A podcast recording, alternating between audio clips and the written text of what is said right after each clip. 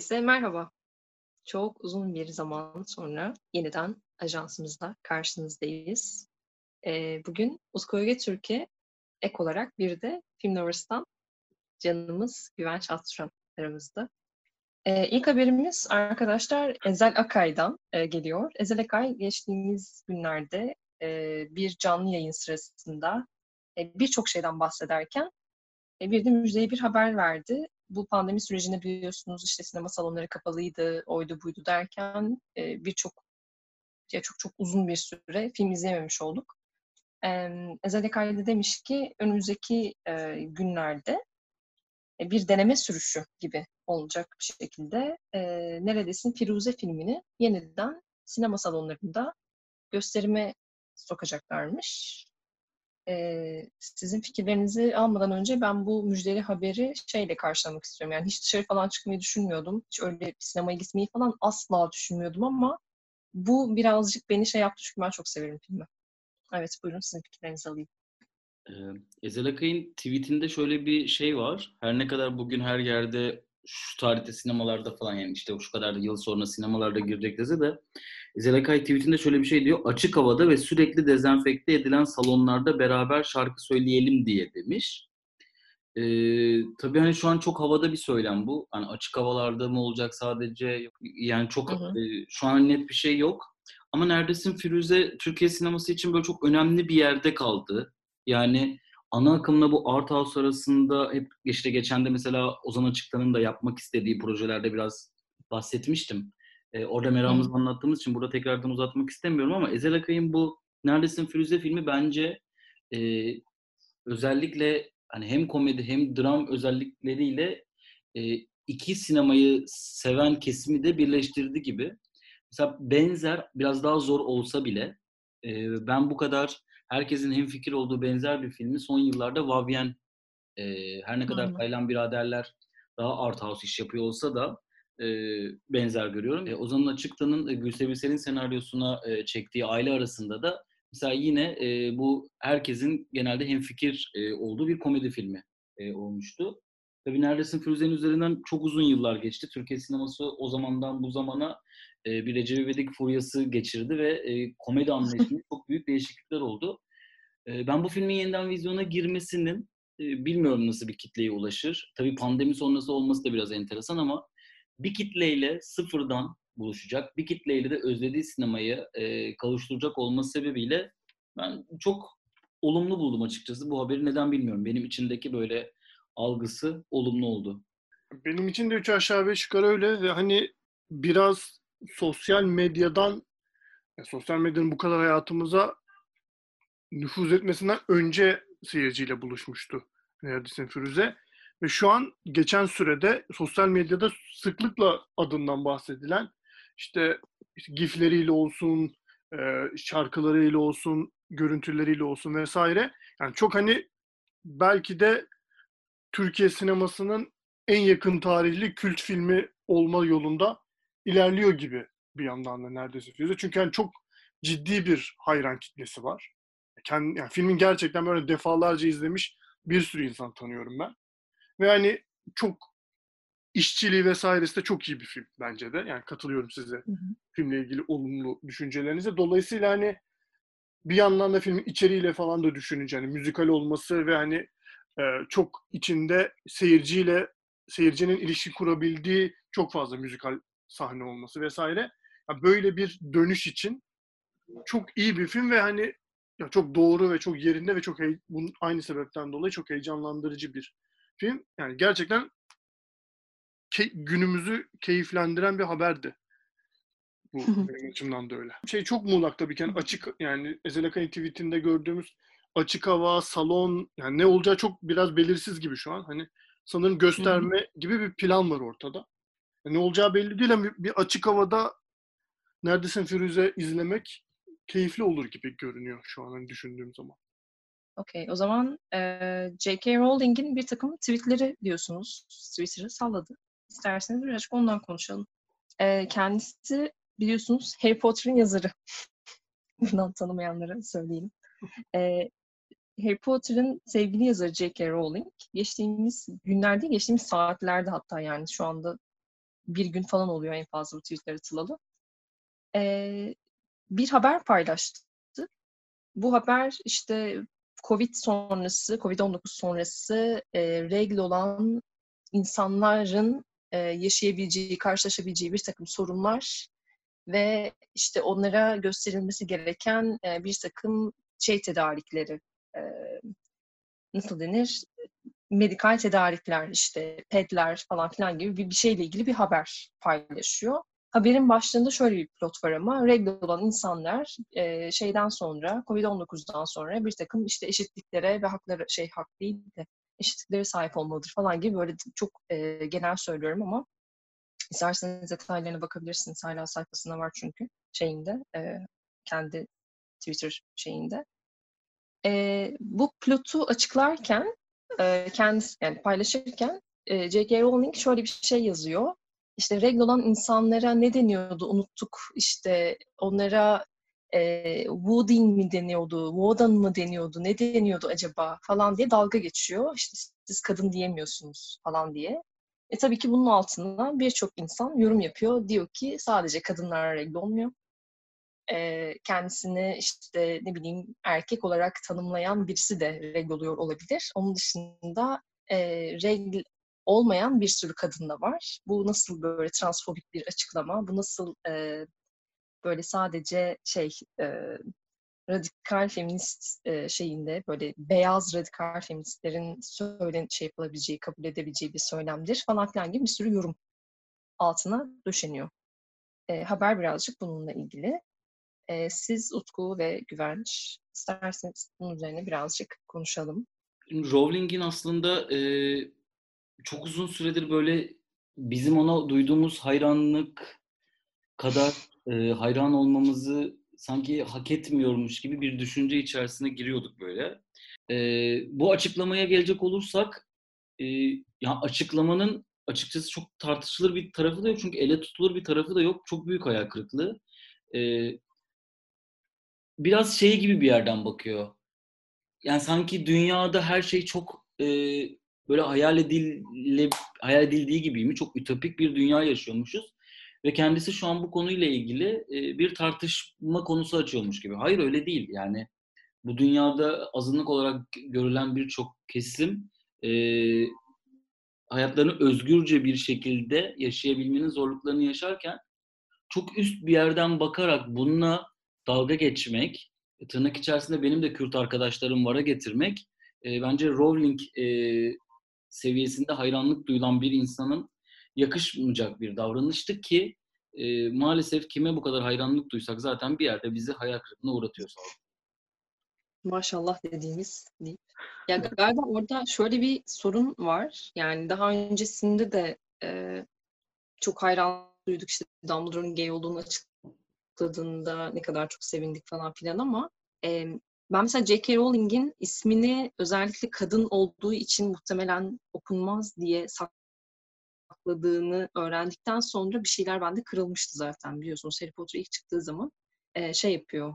E, tüm ismini e, şey yaparken, bastırırken kullanmıyor ki kadın olduğunu düşünürlerse eğer okucu, okuyucuları ki çocuklar çoğunlukla dikkate alınmaz ve büyümez diye bunu kabul edip öyle şey yapıyor. Tamam peki hadi bu bir erkek dünyası bir şekilde oyunu kurallarına göre oynaması gerekti diyelim ki bunu kabul etti falan filan ama sonrasındaki açıklamalar işte Dumbledore'un gay olduğunu söyledikten sonra ama bunu niye belli etmediği falan filan gibi ya birçok şeyde aslında ister istemez muhafazakar bir yerden yaklaştığını sanıyorum bir şekilde sezinlemiştim. Sezinlemiştik hep birlikte sanki. E, bu yaptığı da bana şey gibi geldi. Yani belli bir noktada galiba evet bir tartışmayı açıyor meseleyi e, belki. Çünkü söylediği şeyler şu hani biz o kadar da etraflıca şu anda burada bunu tartışmanın anlamı yok ama e, baya baya toplumsal cinsiyet rolleriyle cinselliğin e, kökeni hakkında böyle çok çok e, büyük büyük laflar ediyor aslında. Yani bu konuda çalışan birçok işte tıpçı, medikal, e, psikolog, psikiyatrist ya da akademisyenin e, söylerken böyle bir durup düşündüğü falan şeyleri tweet'e sığdırıp 280 karaktere Twitter'da söylüyor. Yani bir yandan da cesaretle isteyen bir şey yapıyor o anlamda. E, ama bunu öyle bir yapıyor ki yani biz anlamadık bunun niye böyle bir şey yaptığını. Çünkü en nihayetinde söylediği şeyler şu anda kabul gören şeyler değil. Sanki çok cahilce konuşuyormuş gibi geliyor bir, yandan. Ama bir yandan da bu kadar da cahilce konuşacak bir kadın da değil sanki falan diye böyle bir muğlak bir soru işareti yaratıyor insanların kafasında. Ya tam bu noktada da aslında söylemeye çalıştığını açıklamaya gayret ederken söylediği şeyler sanki daha çok böyle Evet. bataklığa batıyormuş gibi bir durum var. Yani e, şöyle çünkü yani ben bu tarz tartışmalarda şunu anlayamıyorum. Yani ya sosyal medyaya bir şekilde yansımış ve sonuçta hani bir şekilde reaksiyon oluşturulan oluşturan bir açıklamanın sonrasında insanlar bir şeyler söylüyorlar ve e, diyorlar ki işte regl olmayan yani regl olan translar da var. İşte kendini öyle tanımlamayan bir sürü insan var. Kendi işte toplumsal cinsiyet rollerinin e, dışında konumlayan insanlar var vesaire diyorlar. Ama yani bu noktada artık hani J.K. Rowling kalibresinde bir insansan, o seviyedeysen bunu söyleyen insanlara yani neden böyle söylüyor olduklarına dair hani bir fikir yürütüp yani evet olabilir falan gibi bir şey demen lazım ama sür- yani böyle şey oluyor. Dediğin gibi yani radik, o beyaz radikal feminizme varan şeyler söylüyor devamında. Ben işte bu tür bu tür tartışmalarda bunu bir türlü anlayamıyorum. Hani ya evet şey yani insan fikrini fikrine gelmiş eleştiriye tabii hani bir savunma mekanizması geliştirmesi anlaşılabilir bir şey ama hani bir sürü insan bunu defaatle söylediği zaman ya herhalde benim yanlış yaptığım bir şey var diye durup düşünmüyor olmalarını anlayamıyorum insanlar. Yani bunu hani çok e, yani herhangi bir konuda ustalığını e, ispatlamamış bir insan da aynı şeyi yapıyor. Bir anda J.K. Rowling gibi hani son birkaç on yılın en büyük popüler kültür malzemelerinden birini yaratmış biri de yapabiliyor. Yani bunu anlayamıyorum ben gerçekten. Ve hani şey oluyor bir yerden sonra o hani freni boşalmış kamyonu dönüşüyor herkes. Yani herhangi biri de oluyor. J.K. Rowling de böyle oluyor. Bu çok hani tuhaf geliyor bana. Ya- Yani çünkü hani işte bu, buradan tartışıyorum bunu. Çünkü yani söylediği şeylerde senin demin senin de söylediğin gibi yani çok hani tartışılacak ne var ki gibi bir durum söylediği şeyler özelinde. E bir de şöyle bir sıkıntı var galiba. İşte senin az önce söylediğin gibi, galiba ben yanlış bir şey yaptım mı acaba diye bir sorgulamama durumu çok tehlikeli. Bu çok fazla yapılan bir şey. E, böyle altına bir, bir tanımlama yapılıyor, altına imza atılıyor. Sonra ha galiba ben yanlış bir şey söyledim dedikten sonra geri adım atmak yerine e, o tanımlama sanki dünyanın en büyük doğrusuymuş falan gibi üstüne çize çize gitme gibi bir şey var, eğilim var onun e, şeyi savaşçısı J.K. Rowling burada. Şöyle bir şey yapıyor bir de sonrasında. Bu e, tweetleri atıyor falan filan. İşte bir sürü e, tabii ki tepki topluyor. o Tepkileri cevaplar veriyor filan filan. Sonrasında yani bir iki saat içerisinde oluyor bunlar. Bir de bir e, işte lezbiyenin e, LGBT hareketi içerisinde yaşamış olduğu kötü bir e, anıyı ya da işte kötü bir tecrübeyi içeren bir e, şeyi bu sefer tekrar paylaşıyor. Yani tam olarak galiba şu noktada herhalde e, yanlış anlaşılmamak için bunu yapmaması gerekirdi iken tam tersine daha da fazla LGBTİ hareketine e, yani şey diyor bir yandan işte ben tüm transları çok seviyorum. Hepsi işte benim canım. Benim de trans arkadaşlarım var. Sonrasında işte zaten e, tüm şeyinde Allah belasını versin. İşte bak ne kadar kötü davranmışlar lezbiyen bir kadına falan filan gibi bir e, haber paylaşıyor tekrar sonrasında. Yani bir yandan e, belki de evet bunlar konuşulması gereken şeyler. Belki de doğru bildiği şeyi konuşması gerektiğini düşünüyor kendince. Fikrini savunmak istiyor.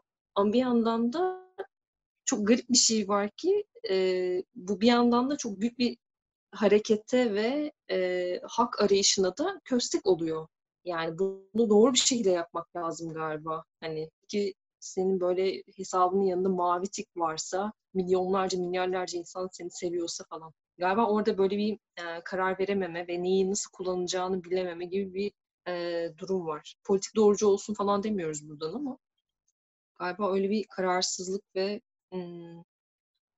işte dediğim gibi kendi doğrusunu dünyanın en büyük doğrusu ilan etme gibi bir şey var sanıyorum. Ee, o halde bir sonraki haberimize geçiyorum ve bir sonraki haberimiz aslında son haberimiz. Sevgili Güvenç Atsüren'in bize slashfilm.com'dan e, pasladığı diyelim bir haber. Slashfilm.com'un haberi. HBO Max'in Looney Tunes e, şeyleri, filmleri, çizgi filmleri e, artık e, silah barındırmayacakmış içlerinde. Silahlı sahneler bir şekilde çıkartılacaklarmış. Çünkü silaha teşvik ettiği düşünülmüş çocuklara. Buyurun sohbete diyeyim sonrasında. Şimdi şöyle öncelikle şunu söyleyelim. Bu HBO için yeniden yapılan Looney Tunes çizgi filmleri ve HBO Max kataloğunun en çok izlenen programlarından bir tanesiymiş şu an bunlar. Ee, bu çizgi filmlerdeki iki karakter ki daha önce bizim ateşli silah kullandığını gördüğümüz e, Bugs Bunny'nin ezeli düşmanları bir tanesi Elmer, avcı olan ve e, cowboy görünümlü olan tam olarak nasıl telaffuz edildiğini bilmiyorum ama Yosemite Sam olduğunu düşündüğüm karakter bu yeni bölümlerde e, ateşli silah yerine bir tanesi işte orak benzeri e, bir alet kullanıyorlar. Bir tanesinin elinde de Azrail'in elinde görmeye alıştığımız sanırım çapa onun da adı. E, aletlerden kullanıyorlar ve bunun nedeni olarak da senin dediğin gibi Amerika'da son zamanlarda e, yükseliş gösteren ateşli silah kullanımındaki, bireysel silahlanmadaki artış olduğu söyleniyor. E, ama biz biliyoruz ki bu karakterler bu silahları kullanıyorlardı ve hiç daha önce de böyle bir e, nasıl diyeyim hassasiyet gelişmemişti. Şu an bunun yeri var mıydı sorusunun konusunda sizin ne düşündüğünüzü merak ediyorum. Ama bu pas atmadan da şunu söyleyeyim ama e, bu şeylerde, bu çizgi filmlerde biliriz ki bir yandan da çok fazla patlama, işte dinamit kullanımı vesaire var. Ama bunlarla ilgili herhangi bir sınırlandırma vesaire olmayacakmış bu çizgi filmlerde. Sadece e, bu bahsettiğim karakterlerin işte bireysel olarak kullandıkları ateşli silahlarda böyle bir ateşli silahlar hakkında böyle bir karar alınmış. Ya bana da bayağı saçma geliyor ilk anda düşündüğümde aslında. E, bence bu konunun e, ya bu haberi de konuşalım. E, benim de dememin sebeplerinden bir tanesi aslında bu haberin birden fazla kolu olması diye düşünüyorum ben. Nasıl ki şimdi birincisi HBO Max ile ilgili yani Warner Bros'un HBO Max üzerinde yaptığı e, yapmayı planladığı şeyin hani o Netflix'in ve Disney'in o çok şekerli, pembeli, balonlu dünyasından çıkacağını düşünüyorduk biz HBO Max'in ki zaten genelde projeleri de biraz e, bunun üzerineydi. Zaten HBO dediğimiz zaman dünya üzerinde sanırım herkesin algısı da biraz e, buna yöneliyor e, diye düşünüyorum. Yani en basit örneğinden işte bu Marvel'ın Avengers'larla yaptığı o renkli dünyanın yanında işte Batman e, ve benzerinde işte Christopher Nolan'la çalışıp Dark Knight diye bir üçleme yaratan DC gibi bir fark bekliyorduk aslında işte en abiyane tabirle anlatacak olursam. E, şimdi birincisi ben bana bunu bu düşündürtmeye başladı e, bu sonu çünkü hatırlıyorsanız e, Disney ile ilgili çizgi filmleriyle ilgili Disney'de yayınlanacak şeylerle ilgili daha önceden e, bunu konuşmuştuk. Disney hiçbir şekilde e, aile işte bağlarına zarar verecek ve benzeri şeylerin e, kendi kanallarında yer almayacağını açıklamıştı. Tabii daha detaylı bir açıklamaydı. Ben şimdi sadece özet geçiyorum burada. E, bu bu karar bende e, Warner Bros'un için içerisinden de HBO Max Warner Bros'un bir e, kuruluşu. Oradan bir, bir kere bir soru işareti yarattı. Bundan sonra e, HBO Max ile ilgili konuşurken de açıkçası bir durarak düşünmek, bu kadar övmemek e, ve yayın politikasıyla ilgili diğerlerinden çok da farklı olduğunu düşünmemek gerekiyor galiba diye düşünüyorum. E, şimdi ikinci konu ise, şimdi burada şu çok önemli bir nokta, e, silah kullanımının bu zaten sadece hayatta silahla ilgili bir durum da değil. Yani bu animasyonda ya da işte filmlerde ya da işte ofensif mizatta bu Türkiye'de son zamanlarda çokça tartışılan bir konu olduğu için söylüyorum. E, bu objenin, bu nesnenin ben nasıl kullanıldığıyla ilgili olduğunu düşünüyorum. Şimdi Looney Tunes'un bu e, çizgi filmlerinde bu Güvencin az önce saydığı iki karakter sürekli olarak e, doğada yaşayan hayvanları kovalayıp onları öldürmeyi amaçlayan ama her e, koşulda, her bölümün sonunda e, kendi silahlarıyla kendilerine zarar veren ve kendilerini rezil eden karakterler. Şimdi bu durumda böyle okuduğumuz zaman zaten bir çocuk bunu izlediği zaman birincisi e, silahlanmanın kötü olduğunu algılaması gerekiyor. İkincisi e, doğadaki hayvanlara zarar vermenin zararlı olduğunu, kötü bir şey olduğunu algılaması gerekiyor. Üçüncüsü bunları kullandığımız takdirde e, zaten çizgi filmin tüm dinamikleri bunu yapan e, canlıların, e, çizgi filmdeki canlıların e, zarar görmesiyle, bir nevi onları cezalandırarak ve izleyen çocukların da bunu istemesiyle e, geçiyor. Şimdi Amerika'daki silahlanmanın bu kadar artması sonucu e, böyle bir karar almak ve insanları silah teşvik etmemek hususunda ise anlaşılabilir olduğunu düşünüyorum. Şu açıdan anlaşılabilir olduğunu düşünüyorum. E, silah sempatik gelebilir bir çocuğa e, ve bu bunu etkileyebilir. Fakat doğru yöntem bu mu? Doğru sansür bu mu? E, doğru karar bu mu? E, bir çocuğun şiddeti benimsemesi için ve e, orak gördüğü zaman gidip marketten orak yerine e, Walmart'larda dahi satılan herhangi bir silah almayacağını kim e, bize garantisini edebilir? Bunlar bana küçük hareketler gibi geliyor. E, o yüzden bilmiyorum biraz bu konuda kafam karışık. Çok net tabii ki düşüncelerim var az önce söylediğim gibi. Bana çok da elle tutulur ve doğru bir kararmış gibi gelmiyor. E, bir de hani bunun sonu nereye varacak onu da bilemiyorum. Bilmiyorum biraz şey bir konu. E, hassas bir konu diye düşünüyorum. Ya bana en başta bu çok saçma bir karar gibi geliyor dediğimde aslında tam olarak senin söylediğin e, yerden böyle bir şey söylüyordum. Çünkü zaten bu karakterler yani o silahları kullanarak giriştikleri eylem sonucunda her zaman kendileri zarar görüyordu. Ve dolayısıyla yani şu an benzer bir eylemi yani ateşli bir silah değil, kesici bir aletle yapmalarının tam olarak ne farkı olacağını aslında şey yapamıyorum.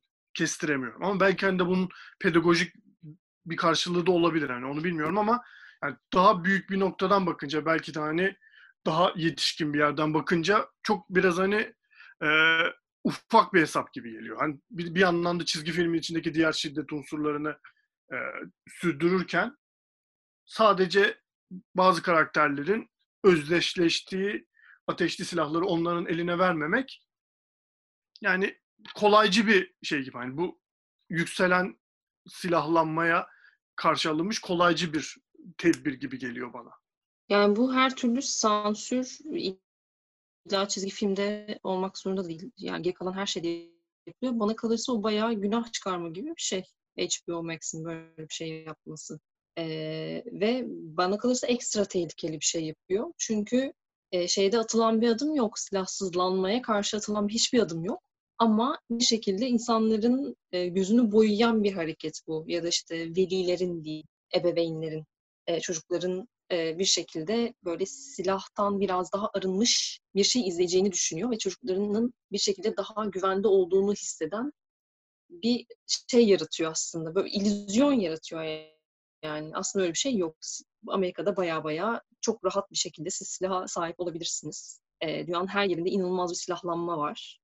Çok saçma bir şekilde. E, onu da geçtim yani daha çok hala gündemde olan bir şey bu polis denen insan sizi koruyacağına sizi öldürüyor filan. Böyle bir dünyada yaşıyorsunuz. Sonra çizgi filmlerinizde silah yok. Ne kadar güzel.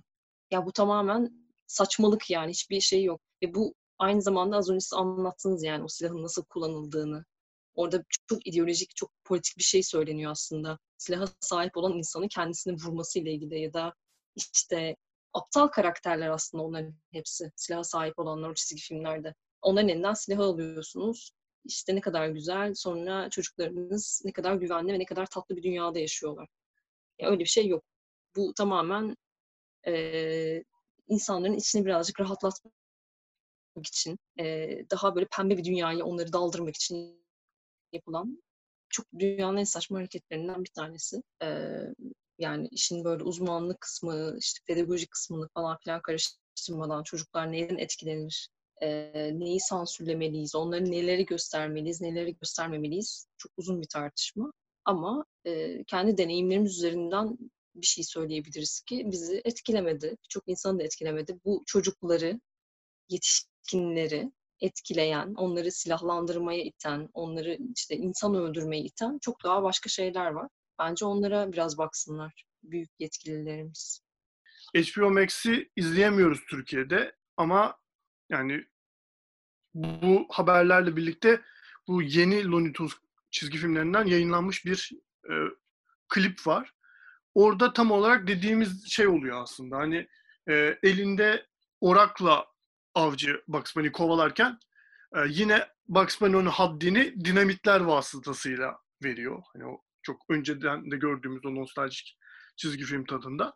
Yani işte bunu anlayamıyorum ben. Silah yokken şiddet var bir yandan hala. Ya bu neye tam olarak hizmet ediyor anlayamıyorum. Yani işte çok garip aslında. Yani çünkü bizzat yapımcı şey diyor, şey demiş. E, silah kullanmayacağız ama işte o cartoony violence dediğimiz şeyi kullanmaya devam edeceğiz. İşte çizgi film şiddeti dediğimiz şeyi kullanmaya devam edebiliriz. Bununla ilgili çok da bir sorun yok gibi bir yerden yaklaşıyorlar mevzuya. Ya bilmiyorum hani belki evet dediğiniz gibi çok cahilce konuşuyoruz ama yani bir yerde kafamda da bir yere oturtamıyorum bu uygulamayı aslında. Ee, o zaman ekleyecek daha fazla bir şeyimiz yoksa bu e, hararetli tartışmanın üzerine ben yavaştan kapatıyorum. Sevgili ajansımızı uzun bir aradan sonrasında yeniden buluştuk. Umarız tekrar bu kadar sekmez. Ee, böyle kendinize iyi bakın. Güvenç'e çok teşekkür ederiz. Bugün Ben bizimle birlikte ederim. oldu. Değerli fikirlerini bizimle paylaştın. Çok sağ ol. Ee, o zaman evet görüşürüz. Kendinize iyi bakın. Görüşmek üzere. Görüşmek üzere.